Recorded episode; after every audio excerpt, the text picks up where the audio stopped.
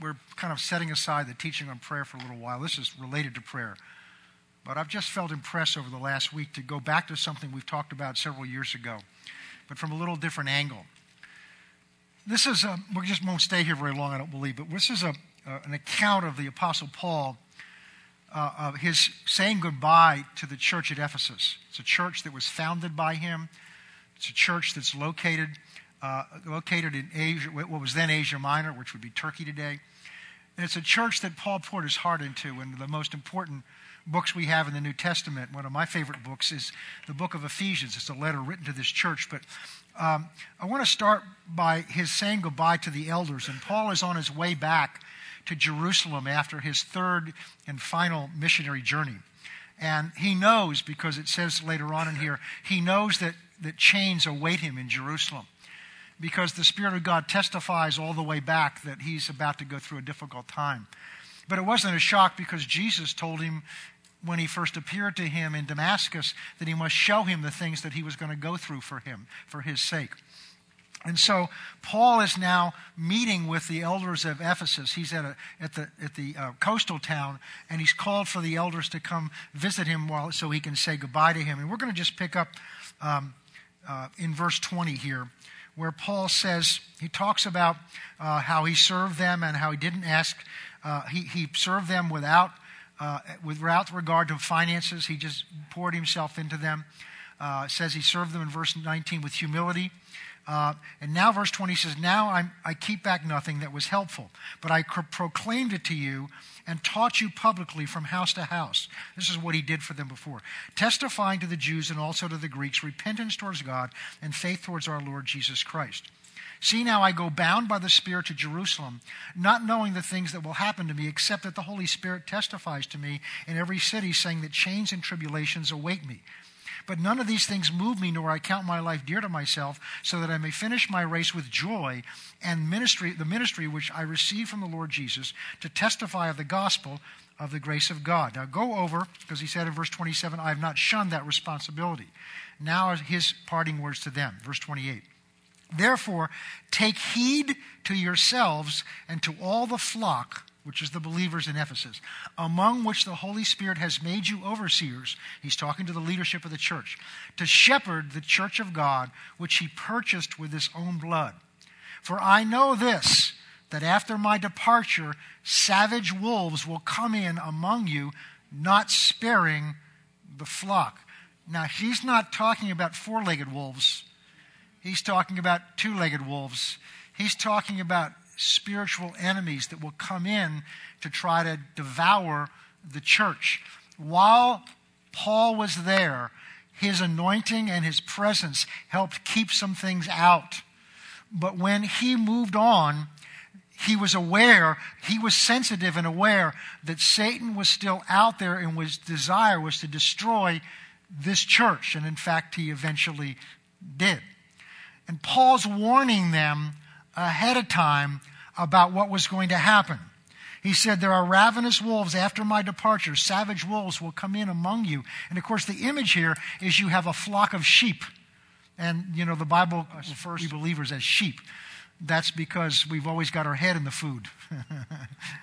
and we're always, you know, we're easily led. And that's what sheep are easily led or misled. And, and in order to lead, lead sheep, a shepherd has to be among them and know them, and they have to come to know the shepherd so that a trust is developed so that they'll follow the shepherd where he goes. Cowboys don't live among their, the cattle. They live in a separate place and they cordon the cattle off on a cattle drive and they drive the cattle from behind. Why? Because cattle are not led, they're driven. But sheep have to be led. And the Bible uses in the New Testament, especially, but also in the Old Testament, it uses the image of sheep as an example of what we are, we are in God's sight.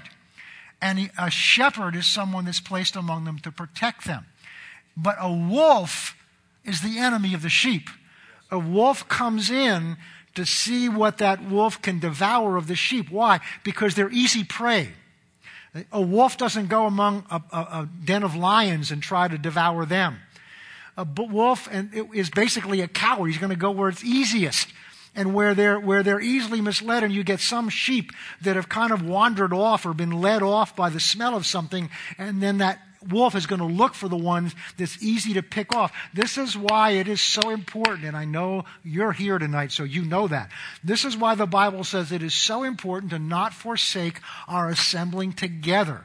We have all kinds of means to watch television, to watch even stuff from here. We can watch it on YouTube. We can watch it on the, on the, on the, we can go to the website. We can go to channel 12 on Sunday and watch it on, you know, on 11 o'clock and watch the services here. We can do all that, but that's not assembling together because when we assemble together, there's strength that we draw from one another. When we assemble together, there's a binding together and it makes it more difficult for the enemy to single you out. But if you're out there on your own, you're like a sheep that's out grazing on his own. You're grazing. You may be getting it on TV. You may be getting it through your podcasts and things like that. But if that's your main sustenance, then you're out eating food on your own and you're not, you're, you are, you are vulnerable to the attacks of the enemy and not even know it until it's too late. This is why it says in Hebrews that it's not to forsake the assembling together, even the, all the more as you see that day of the Lord's coming approaching. And I believe it's getting closer and closer. And certainly the signs of the time would tend to lead us that way. Not only that, though, look at this. But also, verse 30, from among yourselves men will rise up speaking perverse things to draw away the disciples after them. Therefore, watch and remember that for three years I did not cease to warn everyone day and night with tears. So now I commend you to God, to the word of his grace, which is able to build you up and give you an inheritance among those who are sanctified. So he's saying, I poured myself into you. I prayed for you, and now the one thing I'm leaving with you that you have as a resource is the word of grace that will keep you and will protect you. So let's turn to that word of grace. Let's go and look now at the letter that we have that Paul wrote to this church. The book of Ephesus, book of Ephesians. And, and it's, it, it, is, it contains the complete gospel. I've shared with you before. If I could only have one, one book of the Bible, if I could only have one book, it would be this book. Romans is my favorite, but this is, has the complete gospel in it. But we're going to go to verse 10 having said all the instructions, told them who they are, brought some correction to them, he now gives them a final instruction, which I believe relates back to what he told the elders when he saw them last. Finally, my brethren, be strong in the Lord and the power of his might. Put on the whole armor of God that you may be able to stand against the wiles or the deceits of the devil. For we do not wrestle against flesh and blood, but we wrestle against principalities and powers and rulers of the darkness of this age, against a spiritual host of wickedness in the heavenly places. I have talked to a number of people over the last weeks and months, including ministers. And I have heard this consistent theme. I've felt it from people in here, and I've even had to wrestle with it in my own life at times a sense of this downward pull, a sense of, of, of, of a weightiness, a sense of discouragement trying to work its way into people's lives. And you look at the, just all you got to do is look at the news long enough and you'll get that. I mean, if it's not ISIS just planning out how to wipe out everyone that's not a Muslim, then it's a disease you can't see, Ebola, that's trying to creep itself into this nation. So it's trying to get us from it out, from within. I mean, it's, you know, everywhere you turn around, that's why you can't spend too much watching the news. You just can't spend too much watching the news and then wonder why you panic like the world does. You understand what the news services are doing? It's a business and they're selling a product. Now, I'm not saying be ignorant of what's going on. I'm not saying you should never watch the news. But when we watch it over and over and over again, I mean, when I grew up, the news was on the radio, it was a newspaper. Everybody had the newspaper in the morning and newspaper at night. Boy, that does date me. And then it came on television, but it came on once a day. It was like at 6 o'clock for half an hour, and it was on three channels. And they basically all said the same thing, and you know, were commercials in between, and you know, you saw Huntley and you saw Brinkley talking to each other, and you know, and, and it was nice, and then you know, it was gone. But nowadays, it's 24 hours. I mean, I woke up this morning, and there are things on my phone that have come up during the night warning me that this guy died, and this has happened, and somebody won the Nobel Prize, and all this stuff. It's coming at us from all over, and you have to manage that information. You have to manage that information because they're trying to sell it to you. They want you to watch their channel, their station. Because if you notice in the middle of all that, there are commercials. And so, you know, whatever soap company and whatever, you know, dishwashing detergent and mouthwash and that, that, that new miracle drug that they spend half the time telling you all the side effects and why you shouldn't take the drug they're trying to tell you to take and all that stuff is, is buried in among the news. Why? Because they're selling it. It's a business. And you and I are the consumers. But unlike other things, I mean, I can watch those commercials about, you know, these drugs because I don't have that disease and I, am not tempted to go out and try it out or buy it. But when it's news, it's, it, it, it, it attracts it attracts our, the fallen part of us, which is our flesh, which, is, which has part of us, wants to hear something bad. You notice that the news is never good news. This, this is the good news right here. This is the good news. It, because good news doesn't sell. Why? Because of our flesh wants to hear bad stuff. We want to know what's going on in somebody else's life while they're messed up because that makes us feel good about ourselves. There's just a curiosity about things that are bad and evil. It sucks us in in our flesh, and we just sit there like, and just soaking it all up. So while they're talking about it, now they've got these banners that go, but it's fun, funny to watch them sometimes. I don't know why I'm off on this. Got, they're telling you, and while this expert is telling you this, somebody's typing below it his interpretation of it while it's going on. And every once in a while they get it wrong of what he just said. But they don't go back and correct that. My point is, you're, we're inundated with it. We're inundated with it. And here's the problem the Bible tells us in Romans 10 17, faith comes by hearing, and hearing by the Word of God. Now, faith in God comes by hearing the Word of God, but faith in the devil comes by hearing his news. And basically, what's on Fox and CNN and MSNBC and all the rest of those news networks is basically the devil's news. It's what he's doing. And if you start thinking of it in those terms, it's now not quite so attractive. Again, I'm not saying be ignorant, but manage what you're watching, manage what you're listening, and then check yourself. Is this really helping me? Is this really helping me.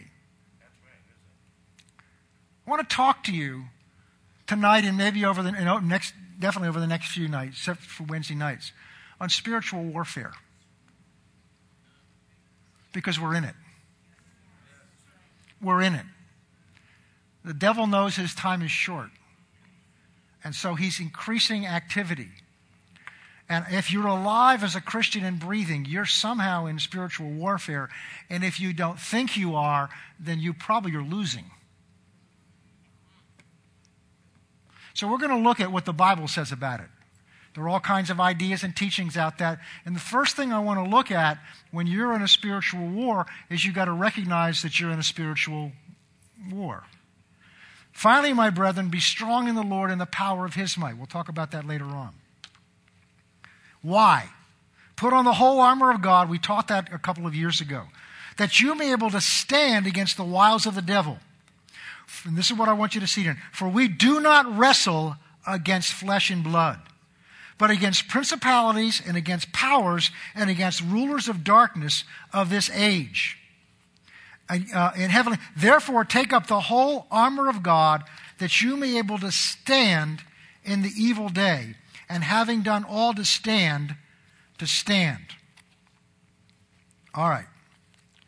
So the first thing we've got to recognize, the first thing to learn is that you are, we are in a war. Now, I, I enjoy studying history. I don't spend a lot of time on it anymore because I can get really lost in it. But there are very valuable lessons that we can learn from history. There's an old expression, I don't remember who said it, some of you may remember, that, that, that those that don't, that don't learn history are doomed to repeat it. And there's a lot of truth in that. One of the things that's been very po- common, popular to, to, talk about in this year, because this year uh, was the 100th anniversary of the beginning of World War I, which was called the War to End All Wars. And of course, we know now, looking back at the rest of the 20th century, that it wasn't the War to End All Wars, because there was another war, several other wars that came after it. It was the First World War. Before that, you would have nations fighting against nations. You might have, uh, a lot of times, in the, it was England fighting against France and different combinations of those. And then, of course, you would have nations that would go over and try to conquer other nations. But by and large, all, all warfare warfare, and there were, I'm sure, some exceptions, but by and large, all large warfare was fought by professional soldiers on battlefields. And essentially, the civilians didn't get involved. Now, obviously, there were, there were some exceptions. The Revolutionary War over here, were, were, but basically, basically fought on battlefields. There were very few of them really fought in cities or towns. And although our, and the British soldiers were professional soldiers, so it didn't affect directly the British citizens except that their taxes were increased to pay for it, but they were not directly involved other than having sons or family involved as soldiers. And even the, uh, the, the, uh, the, American army, it started as a militia, but eventually formed a full time professional army and then hired uh, we hired uh, some troops from France to come over to help us. But the point is this until World War I, the major wars that were fought were fought by professional soldiers on battlefields outside of the homes and the general residences of the people. So, although they were aware that there was a war going on, it didn't directly involve people that weren't trained and prepared for battle. World War I changed that because it brought the war from the battlefield into the cities. And once the war went from the battlefields into the cities, the civilians who didn't sign up to be soldiers, who had not gone through basic training, that included the men, the children, the women, the babies, and all their belongings, they were now involved in a war they didn't ask for. They were now involved in a war they weren't trained for. They were now involved in a war that they did not want or did not like, but they were still caught in it. And there had to come a point where they woke up and realized whether I like it or not, whether it's comfortable or not, whether it's convenient or not, whatever the or not is, I am in a war and I need to do something about it. I've been reading this summer a biography of Dietrich Bonhoeffer, who was a great theologian, German theologian, in the early part of the, of the 20th century. And uh, he grew up as a young boy at the end of World War I, and as a young man was of, uh, in, in his 20s and was a pastor at the time that Hitler took over and they, World War II began. And he starts from the position of, well, he deals with it. The wonderful thing about this book is it takes you through the journey he went as a, as a, as a man of God, and he was a man of God, sorting through what his role should be. And at first it was to basically stay out of it. And then and he eventually came to the point where he realized this is so evil that I have to do something. And he literally became a counter spy. He joined the, the, the, the military intelligence of the Third Reich so that he could be a counter spy against them and eventually became part of the plot to assassinate Hitler. This is the devout Christian who comes to the conclusion I've got to do something because this is so evil that I have an obligation to do something. He went from the place of being an, a bystander praying for what was going on to realizing I got to do something because we're in the middle of this. And that's where the church is today. It was gripping reading this book because it made me so much aware of the time we're in right now of how things changed so quickly spiritually in that nation. How it went from being a Christian nation to being the foul, evil thing that it became in just a short period of time. Why? Because people didn't recognize what was going on, and the church failed to be what the church should have been. Because they were conned by the enemy into thinking that they could somehow work with Hitler, they could pray for Hitler, they could somehow do things. And I'm not making any comparisons with Hitler in terms of our government. I don't mean that by me. What I'm talking about is because there were spiritual forces behind this. And so the beginning of the beginning of handling warfare, spiritual warfare, is to recognize we're in it. We didn't ask to be in it in many ways, we're bystanders. If you go back and read in the Old Testament, eh, you find in, in Isaiah and in Ezekiel, you'll see the, the root of this is a battle between God and between Satan and God. And we're caught in the middle of this. And it's still between Satan and God. And it's a, a, Satan tried to rise up as Lucifer and, and become essentially, I believe, equal with the Son of God, equal with the second person of the Godhead. And for that, he got kicked out of heaven and he's doing everything he can to ruin God's plans and what was important to God ever since then. And since you are so important to God, since you are so valuable to him, you became a target to Satan. And so it begins by recognizing, and there's a point when in a real war where, where it dawns on people whoa, wait a minute, they're shooting real bullets at us. And I've got to do something. I can't, you know, home is just not the comfy place it always was before. I've got to now have a militaristic attitude. And whether we like it or not, that's where we are. Because if you try to remain a civilian in the war, you're going to get shot because you will not take up the armor that God's given us. And the good news we're going to learn is that we can be victorious. Not only can we be victorious, God's counting on us being victorious. It's important that we're victorious. We're not just here to survive, we're here to be victorious in this war that's going on right now because there are souls of other people. At st- there's more at stake here than whether we're comfortable and whether we make it or not. And that's really what the war's over. In most of our cases, Satan's lost the war for you. But what he's trying to stop is what God can do through you to reach somebody else, what God can do through this church to reach somebody else. It's nothing personal. He doesn't hate you, He doesn't care enough about you to hate you. He hates Jesus, and He hates God, and He hates the kingdom of God and what the kingdom of God stands for, and He hates what the kingdom of God wants to take back out of His hands. And that's what's involved here. And so, but the Bible gives us instructions, it tells us what God has done for us. And so, the first thing that we need to understand is that we are in a war.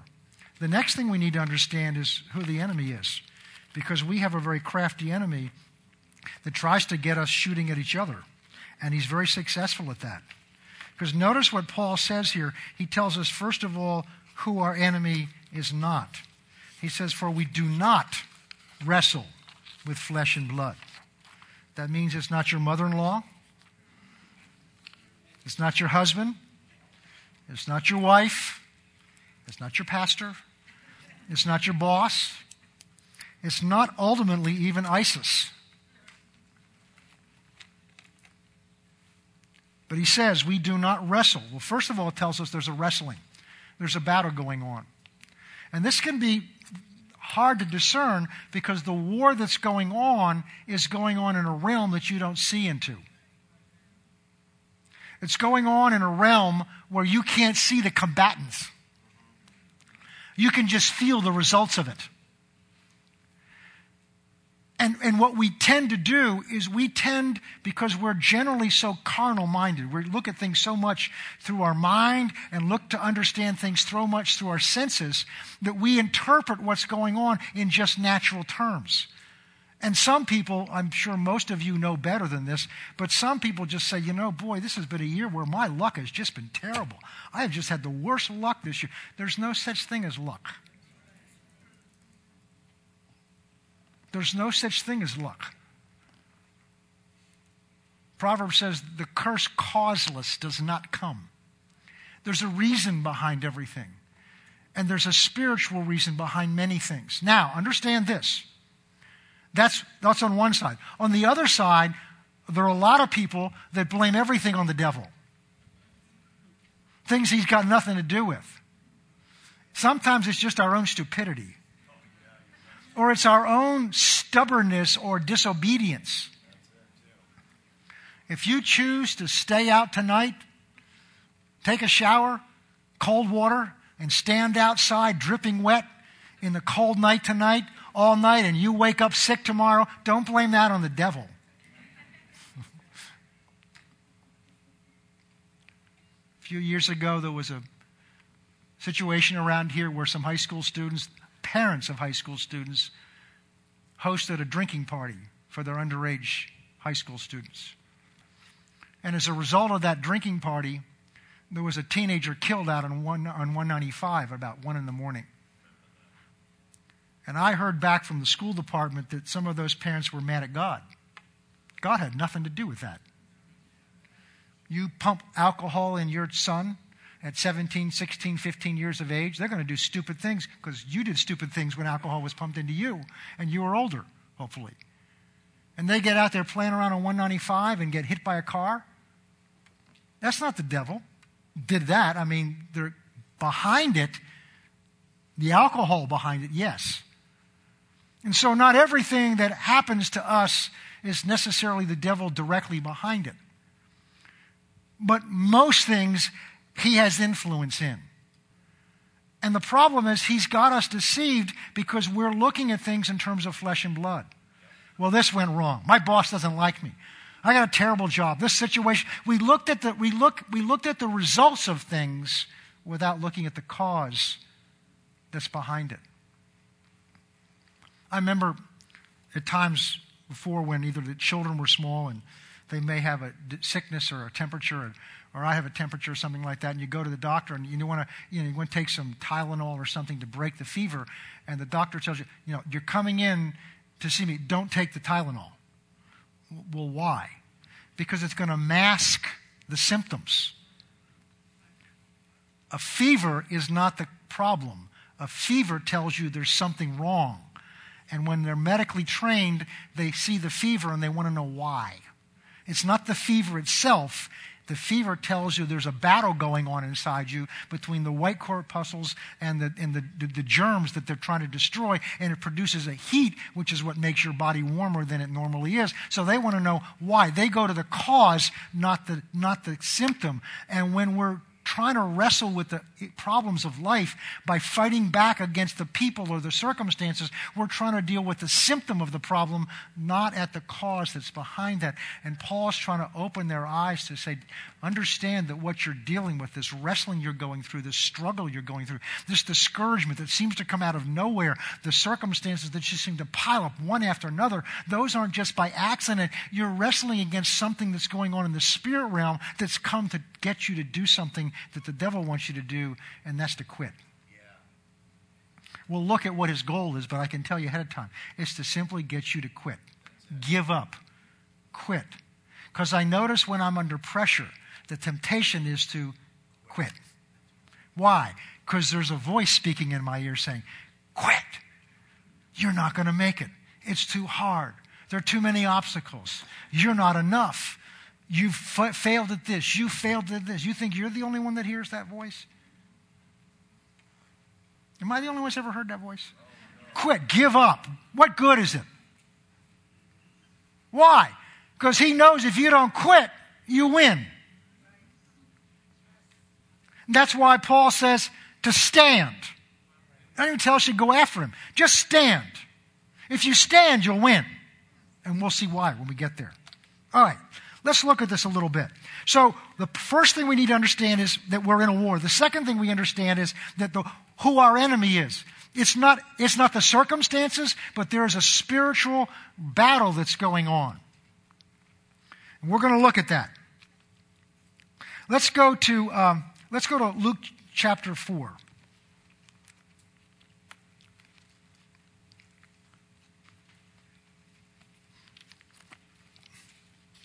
Now, you know the story back in Genesis. God created man, gave them dominion, chapter 1, and then chapter 2, it says in a different way. God gave them dominion over the earth. That means authority to rule and to reign with an assignment that they were to subdue the earth. That means they were to conquer the earth. They were to, and they were to multiply and be fruitful and multiply and to spread and to be prosperous. And then in chapter 3, of course, Satan comes on the scene and, and he cons them into disobeying God and trying to do things their own way and, and not God's way. And as the result, what happens spiritually is Adam took the authority that God had given him over this planet, and Adam turned and gave it away, not intentionally, but he was conned into giving it away to Satan, God's archenemy. And what we're going to look at now is scriptures to show us that when you and I come on the scene, we come on the scene in a world where Satan is the God of this world. We're not on a, we're not, we're on a battlefield, but we're, we're, at, we're behind enemy lines. When you're born again, you're dropped behind enemy lines. So we're in a foreign country, in a foreign battlefield. And many cases, we don't know it. And I want to just show you from scriptures that, that, that, that, why bad things happen in this world because it's in the control of Satan, not God. Where does sickness and disease come from? It doesn't come from God. It was none in the garden. There was none on the planet until Satan became the God of this world. In Luke chapter 4 is the story of Jesus. He's been filled with the Spirit, and he's led by the Spirit into the wilderness to be, verse 2 says, to be tempted for 40 days by the devil. In those days he ate nothing, and afterwards, when he'd ended, he was hungry, and the devil said to him, Look at this. I just look how, how bold the devil is. This is Jesus he's talking to. This is not Jesus who's, you know, this is the Son of God, filled with the Spirit. And Satan comes to him, and the first words out of his mouth is, if you are the Son of God. He's trying to get, tempt Jesus to doubt who he is. Now, if he's going to try to tempt Jesus to doubt who he is, do you think he might also try to tempt you to doubt who you are? I've heard people say, well, the devil's just talking to me all the time. Why are you listening? We'll look at this later. He's a liar. Why would you listen to somebody who knows a liar? There's no truth in him, Jesus said. So why would we listen? If you're the Son of God. Well, he said that to some of you. You sure you're really Christian? Are you sure you're really saved? Let's talk about that a little bit. Are you sure? Let's think about that. Look at how you acted today. What kind of Christian are you? He did that with Jesus. He did that with Jesus. Don't expect him to play fair. In the old time, when they had the battles out of, there were rules of, in war. They did, they had certain etiquette that they followed while they shot each other. Those have all gone, that went out, that also went out the window with World War I because they started using weapons that they'd agreed not to use. They used gas, mustard gas and all other kinds of gas. They didn't play fair on both sides. Now let's go down to verse. Um, notice how Jesus answered him. Verse 4. Jesus didn't say, I am too the Son of God. Jesus said, It's not written. It is written that man shall not live by bread alone, because he tempted him to turn the bread into the stone into bread. Then the devil, taking him up on the top of a high mountain, showed him all the kingdoms of the world in a moment of time. And the devil said to him, All this authority I will give you, and their glory, for this has been delivered to me, and I give it to whom I wish. Now, you know who he's talking to there? If you go over in Colossians, and there are a number of other places, where it says, All that exists was created by Jesus, through Jesus, and for Jesus. That world that Satan was telling him he could give him authority over was created by Jesus before he became Jesus in Mary's womb. Satan has nerve.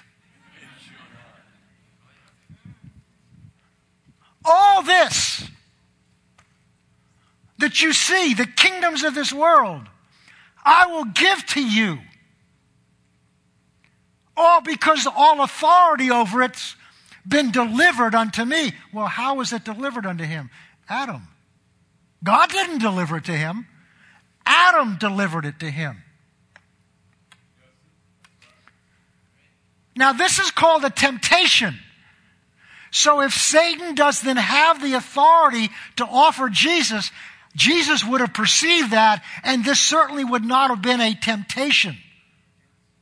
Because what we're going to see is one of the purposes for which Jesus came was to get that authority back. And Satan's temptation here is to get it back by a shortcut. Instead of going to the cross, instead of defeating Satan's authority and power, Satan wanted to offer it to him. Why? Because if Jesus received it from Satan, then he would be still subject to Satan's authority. Remember, he's a schemer. It's the wiles, it's the deceits of the devil. He comes and offers you what your flesh wants. He comes and offers you the easy way. He comes and offers you the tempting way. He says, if you are this, and tries to weaken you by getting doubt in there. And then once the doubt begins to be entertained, then he comes and brings you a temptation. Well, you're so weak now. I mean, what kind of Christian are you? Look at the thoughts that you had today. Those thoughts came from him, by the way. One of his favorite techniques is to give you improper thoughts or whatever kind of thoughts he knows your weakness is, and then condemn you for having the thought that came from him.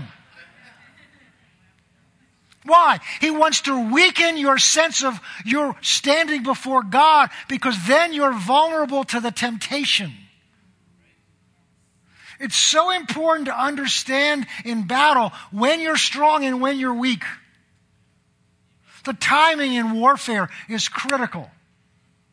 In the beginning of the Revolutionary War, George Washington not, did not have a very good track record because he made some very serious blunders because the timing of his retreat in one case and the timing of his attack in one case was just terrible. And finally, he began to learn as went along a sense of timing, and it was ultimately through God's grace. And that's what we do believe. If you are the Son of God, and he's tempting him to do God's will, what he came to do here, but through a different means than God had ordained, by something other than obedience, which is the very thing he tempted Adam with. But this Adam, because Jesus is known as the second Adam, this Adam stood where the first Adam caved in. So the point here is Satan must have that authority in order to tempt Jesus with it. John chapter 12.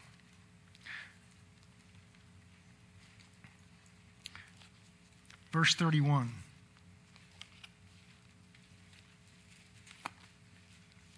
Jesus is now talking to his disciples, preparing them for his leaving.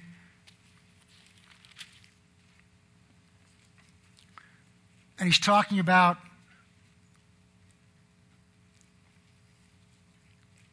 he's talking about what's going to happen. Now this judgment of the world now is the judgment of the world. Now the ruler of this world will be cast out. And I, if I be lifted up from the earth, will draw all peoples or all men to myself. So here in verse 31, Jesus refers to Satan as the ruler of this world who will be cast out. Let's go to chapter 14, verse 30. Now he's in his intimate discussion with his disciples. I will no longer talk much with you, for the ruler of this world is coming. The ruler of this world is coming, and he has nothing in me. Wouldn't that be a wonderful testimony? He's coming, but he can't find anything in me. He's got no hold on me. He's tried, he's tempted, but he couldn't get a hold of anything in me. Why? Because Jesus was totally given up to his Father's will. There was none of Jesus' own ambition, none of Jesus' own purpose, none of Jesus' own concern for himself in him. He was only concerned for the Father and concerned for his disciples. It was only to see his Father's will carried out. That way, Satan couldn't get a hold of that. But he calls him here the ruler of this world. Over in 16, verse 11. Well, let's look at verse 8. Well, let's go back. Verse 7. Nevertheless, I tell you the truth. It's to your advantage that I go away, for if I do not go away, the Helper will not come. That's the Holy Spirit. To you. And if I depart, I will send him to you. And when he has come, he will convict the world of sin and of righteousness and of judgment. Of sin, because they don't believe in me. Of righteousness, because I go to my Father and you see me no more. And of judgment, because the ruler of this world has been judged. Now, it talks about casting him out, it talks about judging him, it talks about overcoming him. Let's go to 1 John chapter 3. I'll read a little bit of scripture tonight, but that won't hurt us. After all, this is a Bible study. So we're here to study the Bible. 1 John chapter 3.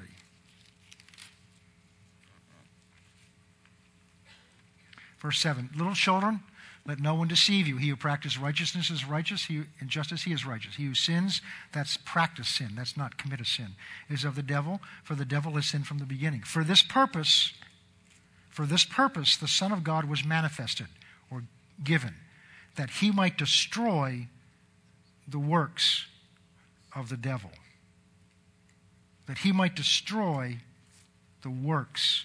So, one of Jesus' purpose for coming was to destroy Satan's power and Satan's work in this earth. Now go with me to Colossians chapter 2.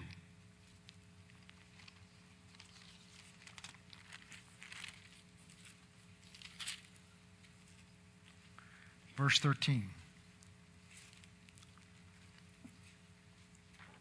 And you, being dead in your transgressions, and the uncircumcision of your flesh. That means separated from the covenant of Abraham.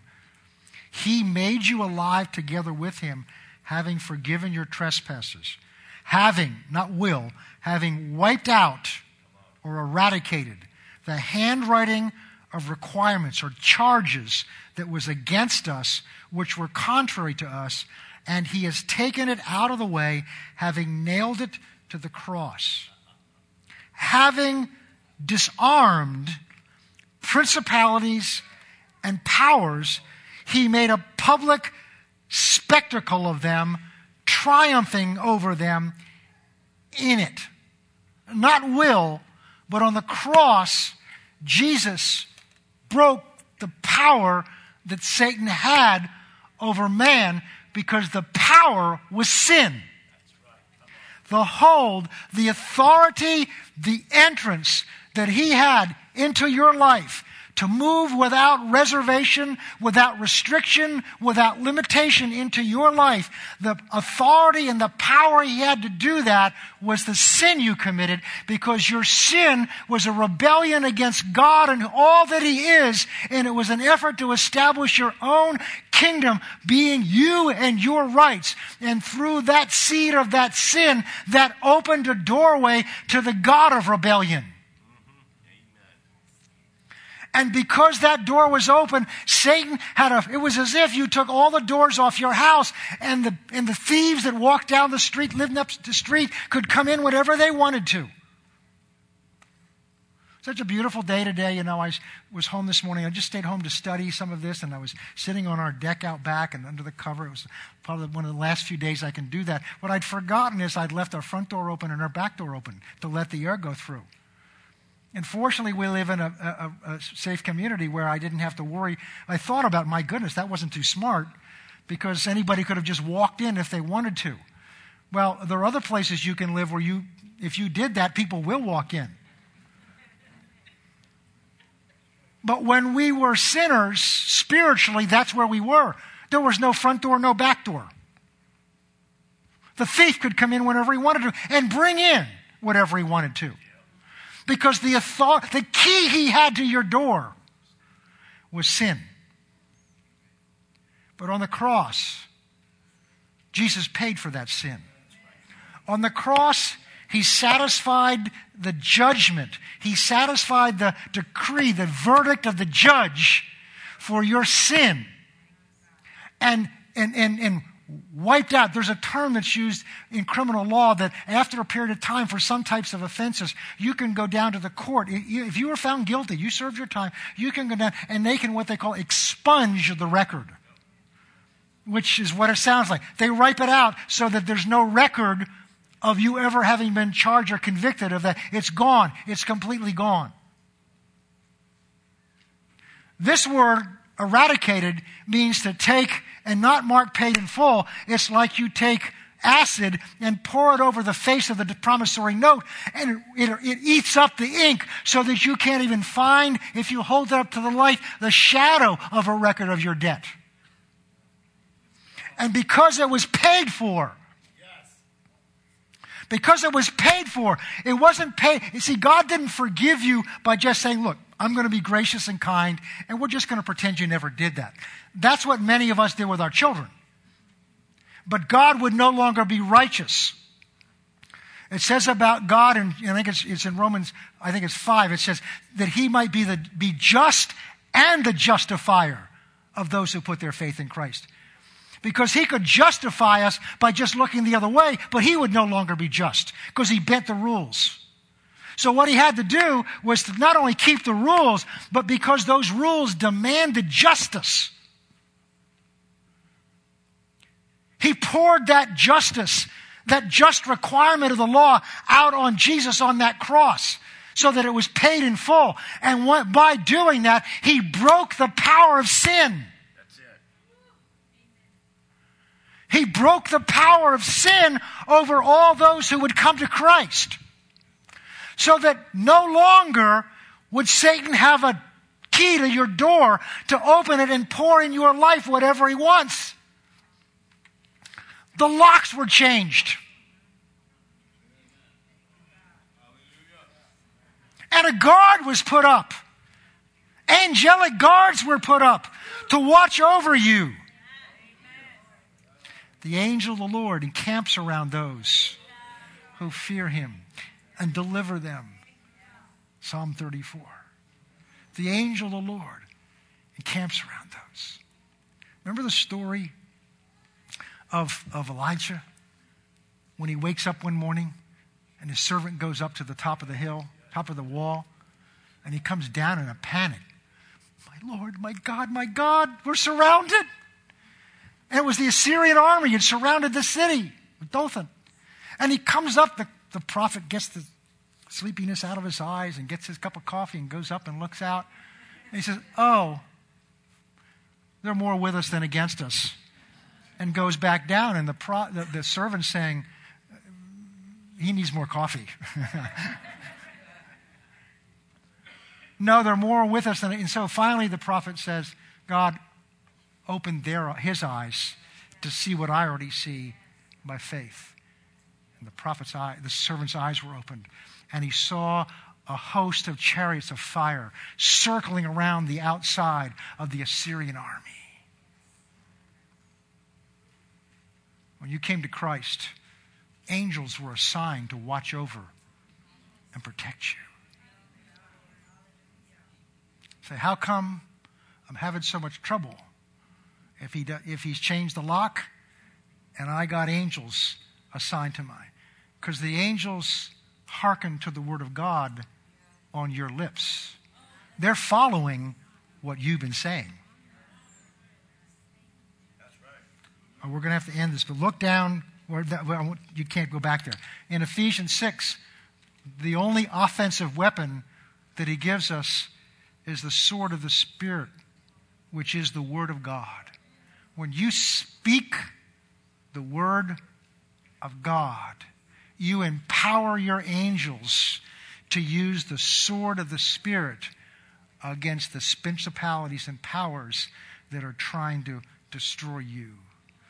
But if you're speaking out unbelief and you're speaking out, oh my goodness, I can't make it, if you're speaking out all of that, you're restraining the angels God has assigned you from defending you and you are putting into the hands of the enemy the keys to open the doors to your life.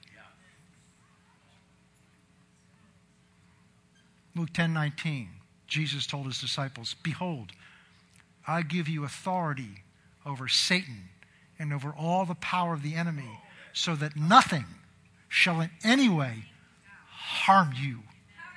Say, well, that was given to the 12 disciples. I don't find anywhere where he took it back. Other things he told the disciples we're responsible for go into all the world and preach the gospel. Why are we responsible to do the job, but we don't have the protection that they had? Why do you have to do one thing, but we're restricted from the protection and the privileges that they had? That's religion. That's religion that picks and chooses the gospel. We've been given the whole gospel. We've been given the whole gospel. And we're going to pick up here next week and learn how to fight in this battle. Finally, my brethren, be strong in the Lord and the power of his might. Let's pray.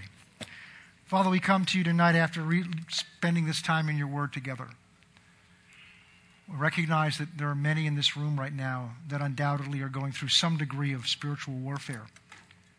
They may have come here tonight not realizing that's what it was. I ask you, Father, as you did with the prophet servant of old, that you would open our eyes to see the real battle. Not to make things up where they're not there, but to recognize the source of what's really going on, what's really coming against us, to discourage us, to, to, to, to make us feel like failures, to make us want to quit, to make us feel as if we're never going to win, we're never going to get on top. Help us to recognize that's not the Spirit of God speaking to us. And help us, Lord, to turn to your word and be strong in the Lord and in the power of his might. Father, we repent and ask you to forgive us because we've been either ignorant of his devices or we've been lazy or we've just fallen prey because we've not done the things we know to do and fallen prey to his devices. Well, Father, tonight we repent of whatever that may have been.